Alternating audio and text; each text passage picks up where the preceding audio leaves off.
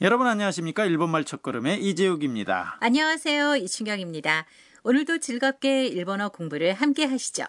네, 오늘은 제17과입니다. 오늘의 중요 표현은 오스스메와 난데스카? 추천할 것은 무엇입니까?입니다. 대화의 주인공은 태국인 유학생 안나입니다. 오늘은 친구인 사쿠라, 로드리고와 함께 서점에 왔습니다.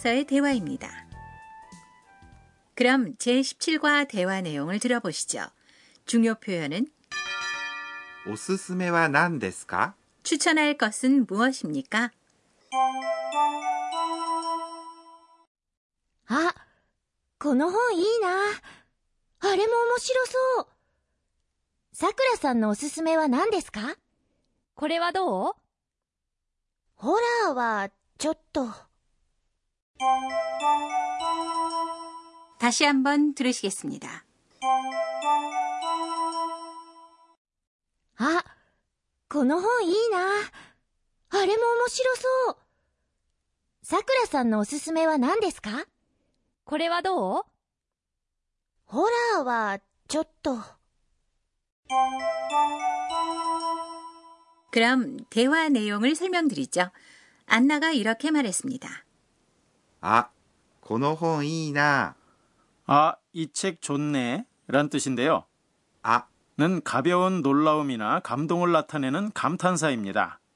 この本、 은 この 이에 本、 책이 붙어서 이 책이란 뜻이 됩니다. 그리고 いいな。 는 좋네란 뜻인데요. いい、 는 좋다라는 형용사고요. な。 는 문장 끝에 붙이는 조사인데요. 혼잣말이나 중얼거릴 때 사용을 합니다. 그럼 기쁠 때는 기쁘다가 우레시니까 우레시나라고 하면 되나요? 네, 그렇습니다. 어, 이어서 안나가 이렇게 말했습니다. 아래 뭐 뭐뭐 싫어서 저것도 재미있을 것 같아 란 뜻인데요. 아래는 저것이고요. 뭐는 도라는 의미의 조사입니다. 그리고 오모시로서는 재미있을 것 같다는 의미인데요. 오모시로이 재미있다는 형용사의 어미인 い、 를 そ 로 바꾸어서 오모시로소라고 한 겁니다. う、そ 는 겉을 보고 판단하거나 추측할 때 사용하는 표현입니다. 그런데 안나는 재미있을 것 같은 만화가 너무 많아서 망설이고 있습니다. 그래서 사쿠라에게 물었습니다. う。さくらさんのおすすめは何ですか 사쿠라 씨가 추천할 것은 무엇입니까? 란 뜻인데요. おすすめ 는 추천할 것이란 뜻이고요. の 는 명사와 명사를 연결해주는 조사입니다. 그러니까 さくらさんのおすすめ 는 사쿠라 씨가 추천할 것이란 의미가 되는 거죠. は 는 주제를 나타내는 조사고요. 何ですか 는 무엇입니까? 라는 의미였죠. 오늘의 중요 표현인 おすすめは何ですか 추천할 것은 무엇입니까? 는 아주 편리한 표현이니까요. 외워두시면 좋습니다. 사쿠라가 책을 한 권 들고 안나에게 제안했습니다. 고래와도 이것은 어때? 라는 뜻인데요. 고래는 이것, 와는 주제를 나타내는 조사입니다. 도 어때는 상대방의 의향을 묻는 표현인데요. 그 뒤에 데스카가 생략이 돼서 친근한 사이에 사용하는 표현이 됐으니까요. 문장 끝을 올려서 발음하면 되는데요. 여성들은 어미를 느려서 이렇게 발음하는 경우도 있습니다. 고래와도 사쿠라가 책을 보고 안나에게 대답했습니다. 호라와 쪼또. 공포물은 좀이란 뜻인데요. 호라는 공포란 뜻으로 영어 호러에서 온 외래어고요. 와는 주제를 나타내는 조사입니다. 그리고 쪼또는 좀이란 뜻인데요. 쪼또라고 하면 부드럽게 거절하는 표현이 됩니다. 쪼또 뒤에 무리입니다와 같은 부정적인 표현이 생략이 됐죠. 굳이 말을 하지 않음으로써 냉정한 거절 표현이 되지 않도록 한 겁니다. 발음은 초 뒤에 숨을 한 박자 멈추면 됩니다. 쫓또라고 하는 거군요. 그럼 뭔가 내키지 않는 것을 권유받았을 때 쫓또라고 말하면 되는 거네요. 네, 그렇죠. 자, 그럼 오늘의 대화 다시 한번 들어볼까요? 중요 표현은 오스스메와 난 데스카? 추천할 것은 무엇입니까?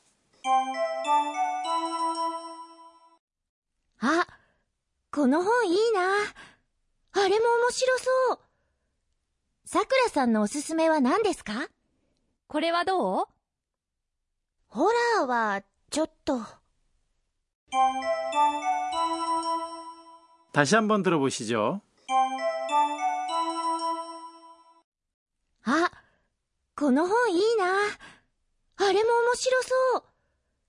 さくらさんのおすすめは何ですかこれはどう ホラーは、ちょっと。 이어서 선생님 가르쳐 주세요 코너입니다. 이 강좌의 감수자인 도쿠나가 아까네 선생님이 학습 포인트를 설명해 주십니다.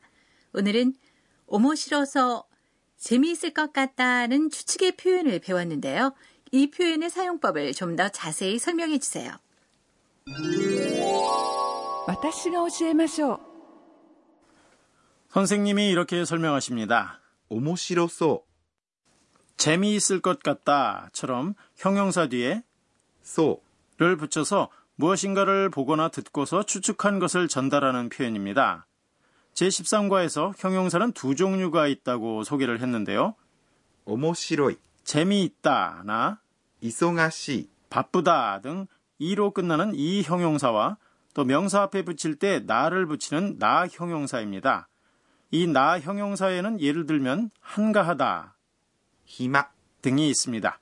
이 형용사에 소를 붙일 경우에는 이를 소로 바꿉니다. 이송아시 바쁘다는 이송아시소 바쁠 것 같다가 되는 거죠.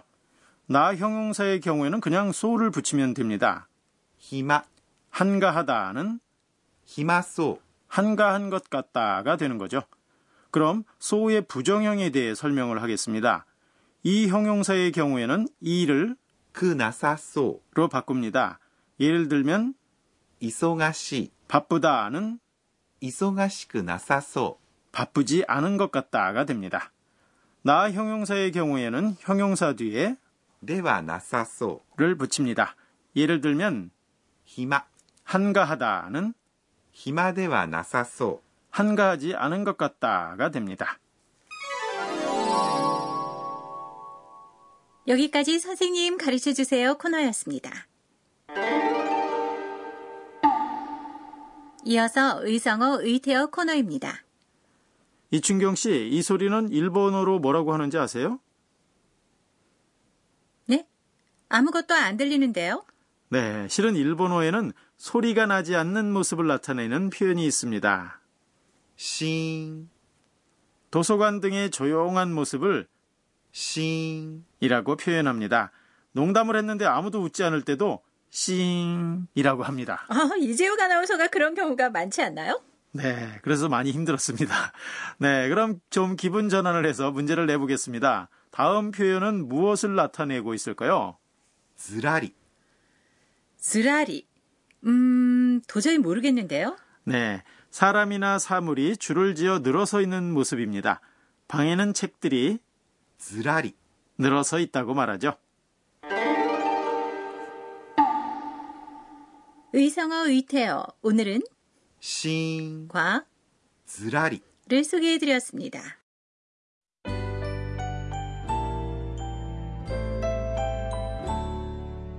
그럼 마지막으로 안나가 오늘 있었던 일을 회상하는 안나의 한마디입니다. えーっと、今日は。 큰 서점에는 검색 단말기를 사용해서 직접 재고 상황이나 판매 코너를 찾을 수 있다니 정말 편리하네.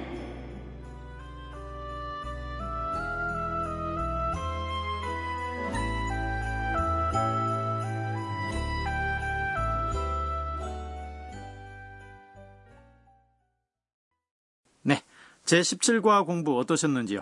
오늘의 중요 표현은 おすすめは何ですか?